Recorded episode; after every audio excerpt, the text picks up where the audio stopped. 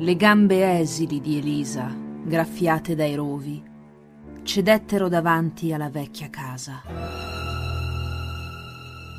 Le ginocchia caddero sul terreno bagnato, mentre la pioggia scivolava come una cascata su quel corpo sporco.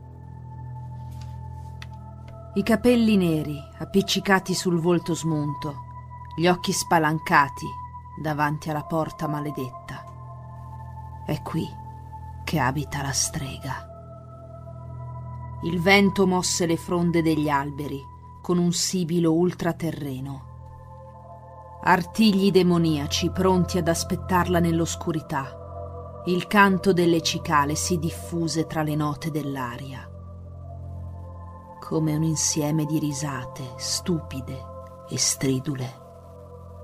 Elisa sgranò gli occhi e si voltò. C'era un filo di luce rosata sopra le montagne che divideva la notte dal giorno. Se fosse scappata, il padre l'avrebbe picchiata. Se fosse rimasta, il padre l'avrebbe picchiata. L'oscurità sarebbe stata peggiore. Si rialzò, le gambe oscillarono e avanzò fino alla porta. La strega è buona, mi aiuterà. Bussò. La porta si aprì. Bene, bene. Elisa, da quanto tempo? disse una voce dolce, seguita da una risata penetrante.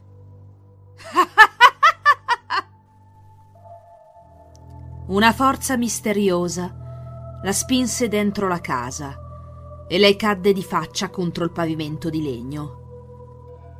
Si rialzò. Il calore del camino acceso solleticò il suo corpo bagnato fradicio. Si ritrovò in una stanza dalle pareti arancioni. I mobili antichi brillavano sotto la luce del fuoco e farfalle rosse volavano intorno all'alta figura che si ergeva su un piccolo trono dorato. Oh cielo, sei tutta bagnata! esclamò la strega. Agitò la mano destra e subito dopo una poltrona in velluto rosso zampettò fino ad Elisa. La ragazza sorrise e si sedette. Uno schiocco di dita e i suoi vestiti bagnati e laceri tornarono intatti e puliti. Allora, mia piccola amica, come vanno i compiti di matematica? Bene, grazie al suo aiuto sono una delle migliori in classe. La strega ridacchiò. Sì, sono piuttosto brava con i numeri. Ma cosa realmente ti ha portato fin qua? Elisa strinse le nocche fino a farle diventare bianche. Per mio padre, lui. lui. L'altra corrugò la fronte. Ti ha ancora picchiata? Elisa alzò le spalle. No, quello è quotidiano come la colazione. È solo che ieri mamma aveva una fascia sulla mano perché papà le aveva rovesciato il pentolone di acqua bollente e... C'è dell'altro, questo non è l'unico movente.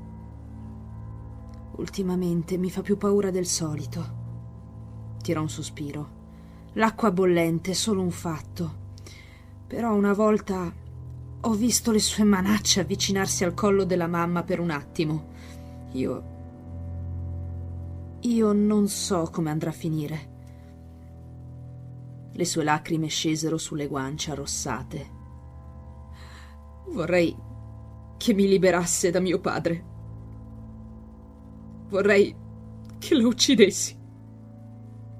Aveva sognato di liberare la mamma da quel lupo cattivo ma lei era troppo debole per osare, troppo debole per dire no. La strega scese dal trono e mosse la sua lunga veste verde. Potrei farlo, ma sai che pretendo qualcosa in cambio. Tu cosa mi darai? Elisa piegò le labbra in un sorriso. Puntò la matita sul foglio. capelli rossi, vestito verde, occhi azzurri come i suoi. La strega rossa era con lei e si tenevano per mano. Sul volto della donna vi era un sorriso dolce. Guarda che hai fatto! Piatti in frantumi. Elisa scosse la testa e si concentrò sul disegno. A mamma piacerà. Smettila, non toccarmi. La voce di sua madre, debole come il velato di un agnellino, Fai finta che dicano numeri senza senso. 1, 2, 3, 4, 19, 100, 1000, 2000. Un grido, un tonfo. Elisa lasciò cadere la matita. Si alzò dal letto e si avvicinò alla porta con passo felpato. L'aprì. Percorse in silenzio il corridoio e sgranò gli occhi. Il corpo immobile di sua madre era steso sul pavimento freddo e dalla sua fronte colava un fiume rosso. Suo padre era lì, la bottiglia rotta in mano, lo sguardo di un lupo pronto a divorare l'agnello. Si voltò ed Elisa indietreggiò. Che hai da guardare, piccola pulce? L'uomo fece un passo e ondeggiò col busto.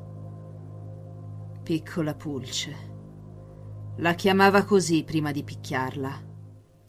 Le pulci erano sgradevoli e venivano schiacciate. Elisa scosse la testa e indietreggiò fino alla porta della sua camera. Le sue mani cercarono la maniglia della porta. Strega rossa, aiuto! Il cuore esplose in tanti piccoli cocci dolorosi. Il lupo cattivo era davanti a lei, gli occhi grandi, bui come un pozzo nero senza fine, e avevano fame. Elisa entrò in camera sua e chiuse a chiave la porta. Un pugno e la superficie di legno vibrò. Apri, puttana! Strega rossa, aiuto! Elisa si accasciò al suolo e strisciò fino al letto. Il lupo sarebbe entrato per mangiarla in un sol boccone. Geremia tirò la maniglia, niente. Piccola puttanella dannata. Le donne erano solo bambole, come quelle che da bambino rubava sua sorella, per poi buttarle nel fango. Così era stata sua madre, a ferire suo padre con tutti quegli amanti. Così era stata sua moglie, così stupida e distratta. Sbatté la bottiglia contro il muro. Elisa, apri sta dannata porta, oppure giuro che la butto giù. Nessuna risposta. Devo dare una lezione a quella puttanella anche se dopo dovrò pensare a far sparire i corpi, i miei vicini sono molto curiosi. Un fruscio. Geremia si voltò. Uno sciame di farfalle rosse danzavano sul corridoio e coloravano l'oscurità con scie cremisi e giochi di luce. Lui sgranò gli occhi. Impossibile. Le lucciole illuminano, non le farfalle. Accompagnata dagli insetti, avanzò una figura alta. La veste verde fluttuava come se fosse fatto d'aria. I capelli rossi si mossero, come spinti da un vento invisibile. La donna piegò le labbra in un ghigno, occhi blu gelidi come il mare d'inverno. Strega della foresta. Aveva pensato che fosse una leggenda, una stupida storia raccontata dai genitori per spaventare i figli. Geremia serrò il pugno e caricò. La donna lo schivò e la sua mano penetrò nel suo stomaco come una spada. Geremia gemette e s'accasciò, con la schiena appoggiata sulla porta della cameretta. Una fitta gelida morse le sue budella. Geremia la sentiva, la mano, e le dita del mostro muoversi tra gli organi interni. La donna estrasse la mano, rossa come i suoi capelli, come il luccichio malsano che brillava in quegli occhi perfettamente calmi. Geremia sgranò gli occhi, aprì la bocca.